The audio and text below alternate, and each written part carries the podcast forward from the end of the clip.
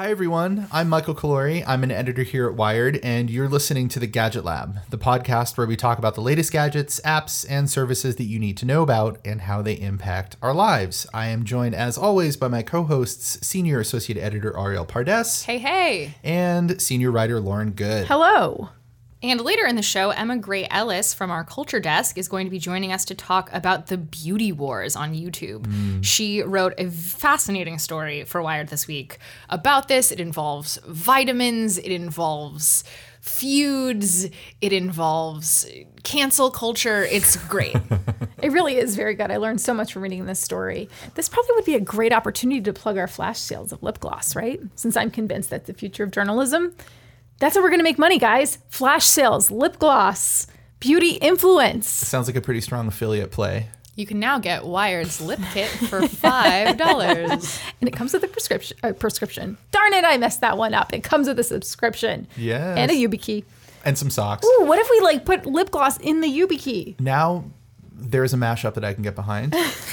All right. Uh, well, we're very excited to have Emma on the show. Uh, but first, let's do uh, some quick news updates from the week. I'll go first. Um, on Monday of this week, a new vulnerability surfaced in WhatsApp that could allow a hacker to inject malware into a targeted phone and steal data from that phone simply by calling them. This is weird. The attack exploits the way that WhatsApp handles incoming VoIP calls. That's voice over IP. So, like when you call your friend on WhatsApp, you're not actually making a call over cellular net, cellular networks. You're making a phone call over the internet, and your voice is going across IP addresses. So, when a call comes in over WhatsApp, there are a lot of things going on that the app has to deal with. There's the end-to-end encryption that WhatsApp uses. There, there are various types of user decisions that have to happen, like the person can choose to pick up the call or decline the call. So all of that complexity that happens when you ring somebody's phone on WhatsApp uh, is gives the attacker a way to instigate what is called a buffer overflow attack. And it makes that easier. Like the more information that the app has to deal with at any one time, the easier it is to attack that app. Uh, buffer overflow is a very common type of attack. We see it a lot. But what's unique about this one is that according to the Financial Times, which reported this on Monday, uh, the notorious Israeli spy firm, the NSO Group, is behind this attack. Uh, this organization is known for collecting various methods of breaking into devices and then holding on to them to go after people that they are uh, that the Israeli government is targeting, or you know any government that the NSO group is working with. Um, now you can download a patch that fixes the problem. So if you have WhatsApp on your Android phone or your iOS device, you should definitely make sure you update it. Although it's probably really only being used to target a small number of high profile activists and political dissidents. So, not you and I, but still, always better to have the most recent version of the app that has all the best security patches on it. It's reassuring that you're not worried, you personally. I mean, don't they know who you are? They do, but uh, my phone auto updates like every night. So, Okay. So, I mean, they know like the millions and millions of dollars you have stored in offshore accounts and no, Bitcoin. that you're, Yeah. excuse me, Bitcoin. Bitcoin. Yes, of course, of course. I mean, I would think that you'd be a high, high profile target. Ariel over here is a political dissident. Yes, she is. So, oh, well, you know, I wish you guys the best of luck. It- you know, the, the weird thing about this is that um, apparently the way that it works is somebody could have done this attack on you without you ever really knowing it. Like your phone wouldn't appear to be ringing and it wouldn't, the call wouldn't show up in the log. So that's the thing that's really bizarre. And like buffer overflow attacks allow this sort of thing to happen. They're extraordinarily common, like almost well, I wouldn't say almost all, but a great number of the bugs that you hear about are buffer overflow attacks. So it's kind of weird that it happened to uh, the application that billions of people use to talk to each other, but that's the way it is these days. And Lily wrote about it for us as well. She did. So Yes. definitely, we'll put this in the show notes, but definitely read Lily Hay Newman's story about this uh, on Wired. All right. In other news, you know that we couldn't get by an entire week or two without talking about Facebook. At some point, uh, Facebook said earlier this week it was going to roll out stricter rules around abuses of Facebook Live, which is the company's live streaming video service. Uh, sadly, this comes a couple months after the mass shooting in Christchurch, New Zealand, during which a gunman live streamed the horrific attack on Facebook Live.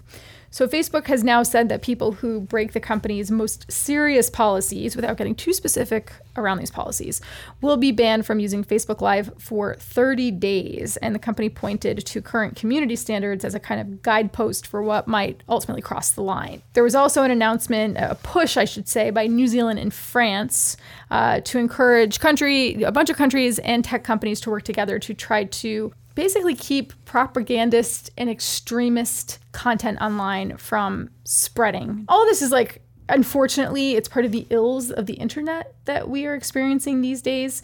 I mean the mass shooting is a horrific event in its own right, but then what happened immediately in the aftermath of that was that the video was spread like it just spread like wildfire on Facebook. Uh, and in the 24 hours after the attack, Facebook had to scramble to remove I think one and a half million videos around the attack. The the larger problem is that these kinds of events are now occurring in our societies. But then on the other side of it, you have social platforms where things are spreading really quickly, and companies are supposed to take some responsibility for monitoring the content that's going up on their site and then taking really abusive stuff down. And Facebook has been criticized uh, for its role basically in this deadly attack. Yeah, absolutely. And there's not a whole lot of preventative medicine going on at Facebook in terms of dealing with these things before they happen or trying to control sort of what's what's on the platform um, eh, b- before they have to sort of deal with the aftermath of a tragedy. Well, if you spend a lot of time on Facebook or on Twitter, you very likely have seen posts from President Donald Trump. Oh boy. Uh, the man has a contentious relationship with social media. I'll say that much. He he loves Twitter and he hates Twitter. Um, and one of the reasons that Trump hates Twitter and Facebook and other social media platforms lately uh, is that he has accused them of censoring people and showing bias on political lines. And so uh, this week, the White House has created an excellent solution to this problem. They um, have built a place for people to report social media bias. Uh, this is very strange. It is a sort of web forum in which you can describe an incident in which a platform has uh, shown bias in in either censoring, taking down, or uh, deprioritizing something that you posted. You can send uh, screenshots uh, along with this incident and then get it straight up to the White House. There is also a checkbox to add your name to an email newsletter, the likes of which I'm very curious uh, to find out. Um, so obviously, like this contentious relationship between the Trump administration and major tech platforms is not new. It actually goes back far longer than the Trump administration itself. Um, but there is a sort of curiosity to the timing here. Um, Facebook recently banned a handful of accounts, including that of Alex Jones and some other extremists. Um, Facebook obviously calls that like the responsible thing to do when people post hate speech, uh, but the Trump administration calls that censorship. Um, and so, in part, this new tool to report bias is a response to some of these platforms like acting out and, and saying like we can't have this kind of speech on our, our platforms and then the you know Trump administration calling that uh, conservative bias. I'm mostly curious about the newsletter. I am as well. Yeah, it's it's interesting the way they they um, the way they described it was um, a newsletter where people who are reporting bias on social media platforms can subscribe to this newsletter and then get updates from the White House so that the White House doesn't have to publish them on these discriminatory platforms. No. so you know, be hilarious is if it was like life hacks and book Mm-hmm. reviews, and there were affiliate links peppered throughout the whole thing. yeah. Oh, yeah. Oh, this is just so bizarre on so many levels. Also, the fact that they're accepting screenshots is completely bizarre because screenshots can be doctored. They can be completely photoshopped. You can make something up that entirely is entirely false and did not happen and submit that and be like, this happened. Have we learned nothing from being on the internet the past 20 years? Like, I don't understand. And a lot of the social platforms, their reporting tools require you to include links for that exact reason because they don't have the manpower to go through images, you know, screen screen grabs and determine what is real and what is fake. And yet the White House is going to do this. Like I I just also like would love to see like what some of these complaints are. Like I just it's just utterly it's utterly bizarre to me. and it's all hokum. Like if you look at Facebook's list of its the most popular publishers on its platform, like Fox News, a conservative publication, is very close to the top at all times. Mm-hmm. And the the conservative voices that claim that they're being snuffed out aren't necessarily being snuffed out because they're conservative. They're being snuffed out because they're posting a lot of things that are objectively not true, or inflammatory or hateful. Right. Which sets up this weird tension between a platform like Facebook or Twitter, which is grappling with these problems, all, you know, all the time, Mm-hmm. and trying to take some steps toward removing some of these um, insidious posts or, or accounts. Um, but at, at the same time, like if the White House calls that bias or censorship, like it, it puts them in a weird position. Yeah. Casey Newton from The Verge wrote a really great edition of his newsletter. This is, uh, let's see, we're taping this on Thursday, so this would have been Wednesday about this topic. It's called the interface. It's called The Interface, his newsletter. Hi, Casey. Definitely subscribe. You should subscribe. It's a great newsletter. But he examined what this actually means about the idea of bias. I mean, bias at one time was considered something like very serious. You're sort of examining the root of where someone is coming from and the lens through which they are seeing something that could imply a type of bias. And in the cases of, you know, previous cases of, let's say, like Google and whether there's bias in search results, like it's actually sort of there's a technically rigorous process that goes into determining whether or not something is biased. And this is literally just something I don't like. This is bias is now literally like I feel like you were mean to me on the internet. And That's like the kind of complaints they're looking to solicit. And in the meantime, they're just going to compile emails and then spam you with all kinds of things about how you should vote for Trump in 2020. So yeah, um, this is silly. That's what I have to say about that. This is all silly. I'm going to start, you know, I'm going to start submitting my complaints and just see what happens. We might as well just start submitting our thoughts, maybe some like screenshots of cool memes. Yeah, diary entries. Yeah. Why not? So what's it was a uh, it's a, uh Typeform form that they Yes. put up. Is that what it is? Exactly. Yeah. Yeah. You know, it'd be fun is just going in and just using it like Twitter. Also, they ask, I believe, on the form, they ask if you're a citizen of the United States. Oh yeah, and, you, and one of the captcha, the captcha mechanism is asking what year the Declaration of Independence was written. Okay. Well, um, let's take a quick break. Yeah. And we'll come back with Emma Grey Ellis talking about beauty YouTube. Emma Grey Ellis is a staff writer at Wired who covers internet culture and propaganda, and her latest story is about YouTube's beauty wars. How two hugely popular YouTubers are at odds with one another to the point where one of them has been canceled a handful of times. Emma notes that this whole thing speaks volumes not just about the products they're selling, but how people are interpreting the YouTube influencer world as a kind of indicator of your politics or a character reference. Emma, thanks for joining us. Thanks for having me. Why don't you just give us a quick primer on what is beauty YouTube? Uh, so it's one of the oldest corners of YouTube, actually, uh, and it all started with makeup tutorials.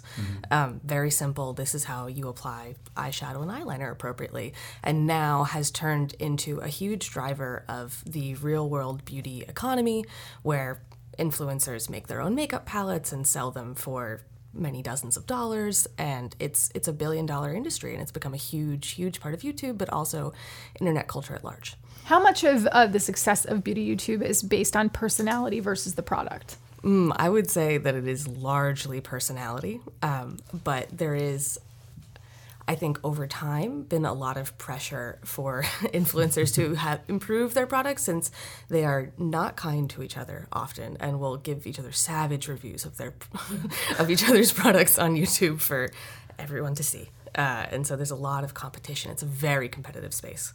Yeah, speaking of the, the savagery, the story you wrote this week is is full of intrigue. There are vitamins and eyeshadow palettes and uh, loss of followers, um, cancellations, Yes. right and left. Um, I, I want you to sort of describe what happened, but first maybe uh, tell us about the characters Okay. and what they sort of represent in the beauty YouTube world at large. Definitely. Um, so the primary characters are uh, Tati Westbrook, who is OG beauty YouTuber. She's been on the platform since the mid 2000s. And she's in her late 30s, and she kind of is a sort of godmother figure to the beauty community. Um, in particular, to the other main, uh, the star of the feud, which is James Charles, who's 19 years old. And he, if you've heard of him before, it may have been because he was the first ever male cover girl. Um, a couple years back and has since had this meteoric rise on the platform and at his peak had something like 17 million followers um, and then uh, what happened was basically james was at coachella and he promoted As all good as stories all begin. the- yes, James is at Coachella, uh, and his side of the story is that he needed security because the VIP area was not safe, and so because this is the world that we live in, he called up Sugar Bear Hair, which is a hair vitamin that you may have seen promoted by the Kardashians and a bunch of other big influencers. Um, but that Sugar Bear Hair is a competitor to Tati's brand, um, which is called Halo Beauty, which also sells a hair vitamin. This is a major betrayal in this space. Because they're Uh, friends. because they're friends and because she was a mentor to him. And so she posts a you know a tearful thing to her instagram story about how james is a bad friend and people started coming for him. And it snowballed into this thing that now includes allegations of sexual harassment on james's part um, and you know a bunch of other screenshots of some that seem credible and some that are of dubious origin. And it's really hard to tell what's what all is actually going on but it's a scandal made of hair vitamins and sexual harassment which is two things on very different sides of the spectrum but here we are. So this is not just about the drama between these two, though, Mm-hmm. Because he lost followers, and that's pretty critical in the world of what these influencers do, right? Yes. Mm-hmm. So talk about the actual the fallout beyond just you know they've got some hurt feelings. it has become i would say on the level of blood sport the it's like there's like there is like a, a cnn article like at the very bottom of it linked to uh, a youtube channel um, that has like a live subscriber count comparing the two. And you can watch tati's get fo- subscribers rise as james fall. Um, and it's it's being taken as like that's that's what entertainment is for these people in these in these like drama YouTube spaces, which people are really into. Um, and so yes, he has lost something like three million um, followers in the last subscribers in the last couple days, and How, um, how many is he at now? something like 13 million last last time I checked. Wow. And so he's very much still like doing well if, you know, all things being equal. But and then the other thing that's happening is that teenagers on TikTok have made a meme of destroying uh, James Charles merchandise. The I've watched a bunch of kids set makeup palettes on fire and throw them into the street or throw them into the bathtub, smash them to powder. It is there's a very performative aspect of distancing yourself from James Charles at this point. So that's that's a big part of it is that you know their accounts are tied to products that they're promoting, Mm-hmm. uh, whether they're their own or if they are getting paid to promote products from other people. I'm assuming there's some sort of like affiliate play Yes. where like if they promote something and 500 people go out and buy it, then they get a cut. Mm-hmm. Uh, so how much money is at stake Mm. for these for these folks? uh, millions of dollars, right? And so, like, James's palette is in a collaboration with the beauty brand Morphe, who, and the palette's been wildly popular. Um, I don't know exactly how much money it's made, but it it's on the top of the charts for sure. Um, and because um, you're the likelihood that brands will approach you is largely determined by sort of the public perception of you. Um, and brands are really concerned about brand safety and that you know they're representing they're representing themselves well by working with these influencers. And so since James's reputation has been hurt, uh, that hurts his business hugely in ways that are hard to calculate. Like, will he mix, miss out on the next six figure Nike sponsorship? Like maybe. The and so it's hard to know, but lots and lots of money's at stake. So James has been um, canceled. Yes. Can you talk about cancel culture? It's it's um canceled culture cancel culture is basically um, the mechanism by which we uh, excise pop stars from from the world at this point uh, and this is like and i i make the comparison to pop stars deliberately like I, james charles is kind of Justin Biebering like in front of us right now. It's like he's very young and having scandals. Um, but the basically um, news breaks that puts a influencer in a poor light, and then people decide that they no longer want to have anything to do with them, and they say that they're canceled, like a TV show is canceled, and it comes with the expectation that people unsubscribe and stop watching their you know stop watching their videos or looking at their posts or whatever it is. Often these cancellations are not permanent. And so James has been canceled and uncanceled by my count five times the for for a variety of different reasons. Um, mostly tweeting things that he shouldn't have tweeted. Um, and so I, Ah, youth. Ah, youth. Yes, exactly. um, and so uh, it's hard to tell um, whether this one will stick or not. But it, the news cycle is sort of already turning, uh, and people are like, "He's canceled today, but will we care tomorrow?" And like the answer is pretty much probably not. Like James Charles is going to be fine. The but canceled culture sort of whips everyone up into this frenzy, and you get lots of social media harassment, and then the next person gets canceled, and everyone kind of forgets about you, and slowly. Your show gets uncanceled. Is there a world in which being canceled actually helps your career? uh, I think that notoriety certainly has helped um, some some YouTubers, and people have actually asked James Charles this directly, and he says, "Of course they've helped me because I've grown as a person, but there is also a monetary benefit to having a scandal. It's like if everyone knows your name." You're more likely to be approached by brands just because they're more likely to know who the heck you are. Like uh, last year, even though it was a terrible year um, for the uh, for the Paul brothers. Logan Paul and Jake Paul are two huge YouTubers who've had a bunch of really major scandals. They still made many, many millions of dollars last year despite that. The and even though like Logan Paul had a scandal in February of 2018, people were like this is the worst thing or January. People th- this is the worst thing that's ever happened on YouTube. He, there's he's done and he made 15 million dollars or something like that. Was that the uh, the dead body in Japan? He filmed he filmed a dead body Yeah. in the suicide forest, Ioka- Iokahara, um, and uh, it ultimately doesn't matter because getting your name out there in the attention economy and being able to command like when people hate you, they're gonna watch your videos anyway, and brands know that. Yeah, I think that's a great point. It is sort of par for the course in a space like beauty YouTube mm-hmm. to have these kinds of faux pas turn into major scandals. I mean, Yes. I think it's worth pointing out that like although this story has become like one of the greatest entertainment Yes. narratives of, of certainly the week. Uh, uh, like we're talking about like a pretty like minor faux, faux pas, right? Like Right. I mean, I think that like if the sexual harassment allegations are credible, then that's not minor. Um, but certainly promoting the wrong hair vitamin isn't something that I would really damn someone for, uh, especially not a teenager. Um, and so, uh, so yeah, it's these things blow up out of proportion. Um, often. And so but there is a kind of like drum beat it feels like every time there's a scandal in beauty youtube the hei- it reaches new heights. And we're now at the point where this is a headline in the new york times which i would not have anticipated two years ago. Is it a particularly scandal prone corner of YouTube? I think so. The there's a lot of um, they command a huge audience, uh, and because it is personality driven, as we've said before, a lot of the major characters in the beauty community, like uh, Jeffree Star, his brand is being shady. Like he's a big tweeter and deleter. He'll say something real nasty and then unsay it, and then that'll create even more drama around it. And so, like the cast of these scandals tends to be almost the same. It's it's akin to a reality TV show. And I think that that is obvious to people. And so there's always like a little bit of a, well, if this scandal isn't just being done for the sake of the views, then it seems bad, but it's probably just being done for the sake of the views.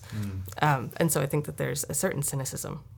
Where does beauty YouTube fall into the uh, the bigger story around the issues that YouTube has around content and content mo- moderation and algorithms? I kind of wonder if certain people know how to exploit the algorithmic system of YouTube and knowing that certain things will sort of bubble to the top of feeds. Yes. If that's what's going on here. Uh, I think that all of the sort of algorithmic uh, algorithmic game gamesmanship that happens elsewhere on YouTube definitely happens here.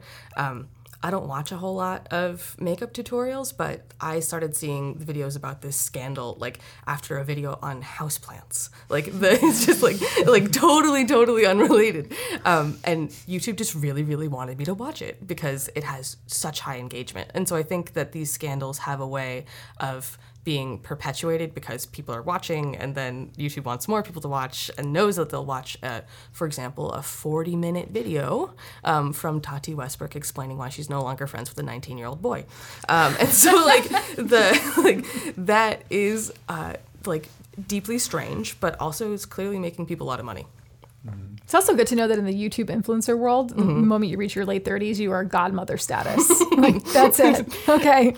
Yeah. You've graduated. I, it's it's strange, right? Like it's, and I think this is worth mentioning too, is that YouTubers are really young. Like most of the major YouTubers that are involved in these scandals are like 20 years old. The and so like this is not a community of grown-ups. You're watching people's like college experiences lived out on the internet for an audience of 1000000s mm-hmm. and so it's gonna get messy. Uh, well, Emma, you know, when we have people come on the show, we always ask them to uh, recommend something Yeah. to the listener. Uh, un- unlike Beauty YouTube, there is no uh, affiliate play here. This is not sponsored. But from your heart, Yes. uh, is there a, a, a book, a movie, a podcast, a slice of culture that you would like to tell our audience to check out? Yes. Uh, I would like to recommend the TV show Schitt's Creek. Is a slice of wholesome in this scandal, scandalous world. it's the, you know, if you haven't seen it, it stars uh, Eugene Levy, who you'll remember from every 90s movie ever, And, and, SCTV. and his real life son, Dan Levy. Uh, and they play a lovely, well, no, not so lovely, uh, very rich family who falls on hard times and has to move to a, a town called Schitt's Creek. Shenanigans ensue, but it's all. Um, it's all Canadian, and so all the jokes come from a place of kindness. Everyone ultimately is a good and, and fully realized person in a way that you don't often get in a sitcom. It warmed my heart. I recommend. Nice. Uh, what? Where? Where is it? Uh, the first bunch of seasons are on Netflix. Uh, there's an additional season on YouTube right now, and it's just been renewed for a sixth and final season, which will be streaming soon. Schitt's Creek, not canceled. Schitt's Creek, the furthest from thing from canceled. nice. Ariel, what's yours? Um, I would like to recommend that uh, we all get Tamagotchis. I have a Tamagotchi. They have been revived by Bandai, the Japanese company that first made them in the mid 90s. Um, and they are better than ever.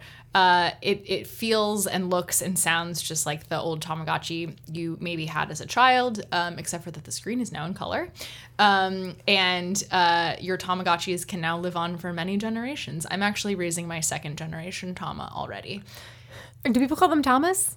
Yeah, absolutely. Um, I also I, I wrote a story about the Tamagotchi revival, um, and I intend to write many more. but uh, I was very delighted when on Twitter, um, some people from the Tamagotchi community began uh, following me and tweeting at me, and I'm very excited to now get extremely into the Tama world. I remember those things. Uh, We had them on our keychains Mm-hmm. in the '90s when we got our cars. You could, you could like, you had your car keys and you were all excited because you had a place to hang your Tamagotchi. You don't- wow, I'm learning so many nicknames. Tama, Tamagotch. Oh my gosh. It's pretty cool though. It's like kind of it's it's egg shaped still, like Mm-hmm. the old ones were egg shaped. So it's kind of cool that they kept that sort of plasticky vibe, even though it has so much more going on in it. Do they have apps now? Uh, yes. Um, Bandai tried to reinvent Tamagotchi as an app in like 2013. I don't think it was very successful, and so they've gone back to the like retro design. Um, although they do plan to release an app later this year that enhances your Tamagotchi experience, It's like a power boost. like a power boost. Yeah. I like that. I never got into Tamagotchis. Uh, Now's your chance. they're Tamagotchis? so I did not. They're Yeah. so fun. I will say they are a little expensive. They were like maybe like twelve dollars back in the nineties, and now they're sixty dollars, which What? is 60? a lot of money. But they're really really fun. Well, you know, inflation. What's yours name? Um, well, my first one was called Tama, but with this like symbol that looked like a bunny in front of it, which I believe is pronounced Bunny Tama. And uh, now that I'm on the second generation one, um, it also has a symbol in front of its name that looks like a cake, and which is pronounced cake, and the rest of its name is UED. KQED. That's amazing. Oh, my gosh. Oh, Lauren, what is it. your uh, what is Okay. your recommendation? So this week was a little bit of a tough week uh, for women, and particularly the women of the state of Alabama. That's all I'm going to say about that right now. But I was feeling like I needed a little bit of a boost. So I watched Knock Down the House on Netflix. It is a documentary that follows the path of Alexandria Ocasio Cortez, Paula Jean Swearengin, I hope I'm saying that properly, Amy Vilela, and Cori Bush. And these are all uh, progressive women who were running for um, seats in Congress in 2018. Uh, spoiler alert, not all of them were successful, but um, it's an amazing behind the scenes documentary. It largely follows uh, Alexandria Ocasio Cortez. Also, spoiler alert, at this point, you all know that she won, so I'm not really telling you anything that you don't know. But there's this amazing scene at the end when she is actually en route to the, it's some sort- type of billiards hall um, where she's having, you know, all of her staffers are waiting for her. And she, at that point, she's either going to have a, a celebration party or a consolation party and she doesn't really know and she's asked everybody in the car with her to turn off alerts on their phones because she actually doesn't want to see the news. She's not checking the news. She's so nervous that she doesn't want to know. And she happens to glance out the window when she's from the car and she sees the press running towards her party. And she goes oh my god i just saw something. I i don't want to say it. I don't want to say it. And someone in the car is like what'd you see? And she's like "I I saw the press running to my party. And that's literally how she knew she won. Wow. and, and then she you know it's like I, it's it's really emotional and i highly recommend you watch it and, and watch it to the end because it's the best part um, but it gave me a little bit of hope nice. yeah I co-sign. I've seen it too. yeah And it's on Netflix. on netflix it's incredibly powerful All right. Uh, well, my recommendation, much like yours, Arielle, is also a throwback to the 1990s. Um, this week, the New York Times had this big package about Generation X, and they had a bunch of great stories. Uh, the best one for me that I have to recommend is the profile of Evan Dando. So Evan Dando was, still is, but was the um, the primary member of the band the Lemonheads in the 1990s. They were like a kind of like a poppy, grungy band. They were on 120 Minutes and then MTV. The reason they were popular was not necessarily their music, although their music is pretty good. It's because Evan Dando is a astonishingly good-looking guy. and I was probably like I was programmed to hate him pretty early on because he was so good-looking and like all of my friends, like my female friends in college were all just like absolutely completely in love with Evan Dando. Um, I couldn't figure it out at the time. I think I figured it out. It's he has he had a raging drug problem and he was obviously very like emotionally troubled. So like good looking guy, square jaw, you know, long hair, dresses cool and has a bunch of problems. He's a total fixer upper. he's the kind of he's the kind of guy that like a woman looks at him and they're like I would be good for him. Mm-hmm. you know? So the Lemonheads kind of fizzled out because they pinned all their hopes on his looks driving the band's success, and they kind of haven't really done much in the last 20 years. Now, Evan Dando is 52. Uh, he is still doing drugs, and he is living uh, in a trailer on Martha's Vineyard, uh, where his family has a farm. So this story catches up with Evan Dando and hangs out with him in his trailer. And the writer talks to him about the old days, and he tells a bunch of stories about getting high and like doing a bunch of acid in uh, Australia and getting arrested because he went to the airport to get on a plane and he and he wasn't even booked to travel that day. Um, and he also talks about like his friendships and his failed relationships with you know Hollywood people. Uh, and he talks about what he's up to now. And this made me go back and like listen to some of the output that Evan Dando and the Lemonheads have had in the last decade or so. It's all pretty good. And I really like it. So if you're a fan of like 90s music, or if you were ever a fan of Evan Dando, or if you just want a absolutely bonkers, crazy drug story read, highly recommended. And if you like the story, go back and listen to some of the most recent Lemonhead stuff. I think you'll find something you like. lemonheads never did it for me Ev- evan dando never did it for me Yeah. He's Yeah. so good looking though. i don't i mean it's, i don't know i think i was like i was more into eddie vedder Yeah. kurt cobain Yeah, sure. but the lemonheads were just Talk about a fixer upper. Yeah, yeah. um, he just he uh, there was it was just the 25th anniversary of his death. Yeah, it Kurt Cobain, was. which is It was. crazy. I remember it like it was yesterday. Mm-hmm. Literally. Mm-hmm. One of those moments. Yeah, but not Evan Dando. I don't know. Eh, that was the thing. Everybody thought that he was going to be the next one to go, Right, and right. he's still around. So that's pretty remarkable. Which is actually pretty remarkable. Like Scott Weiland is no longer around, and Chris Right. Cornell is no longer around, Right. and Kurt Cobain, and everybody from the '90s yeah, grunge slash pop scene. yeah. Although a lot of them would be offended Lane describe it as pop. Right. Oh, right. But it was popular music. It defined culture for a very brief, grungy moment. Everybody had corduroy. Well, that's the funny thing about Evan Dando too. From the profile, like he's still pretty grungy. Oh yeah, yeah. He dresses exactly the Yeah. same. I love it. I love it. Um, Emma, how can people find you on Twitter? They can find me at Emma Grey Ellis. Grey is spelled with an E. What about you, Lauren? I'm at Lauren Goode with an E. I am at Pardesoteric, which also has an E in it. I am at Snackfight. And uh, you can talk to all of us at Gadget Lab. That is the Twitter feed for us and the team and the show. And if you have words for Emma, we'll forward them to her, we promise. um, thanks for listening. We'll be back next week with more Lemonheads news.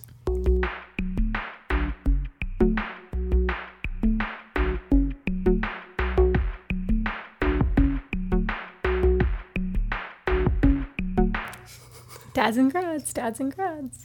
I just got an email that's like, dads and grads. You know, stop it. There was an Easter egg.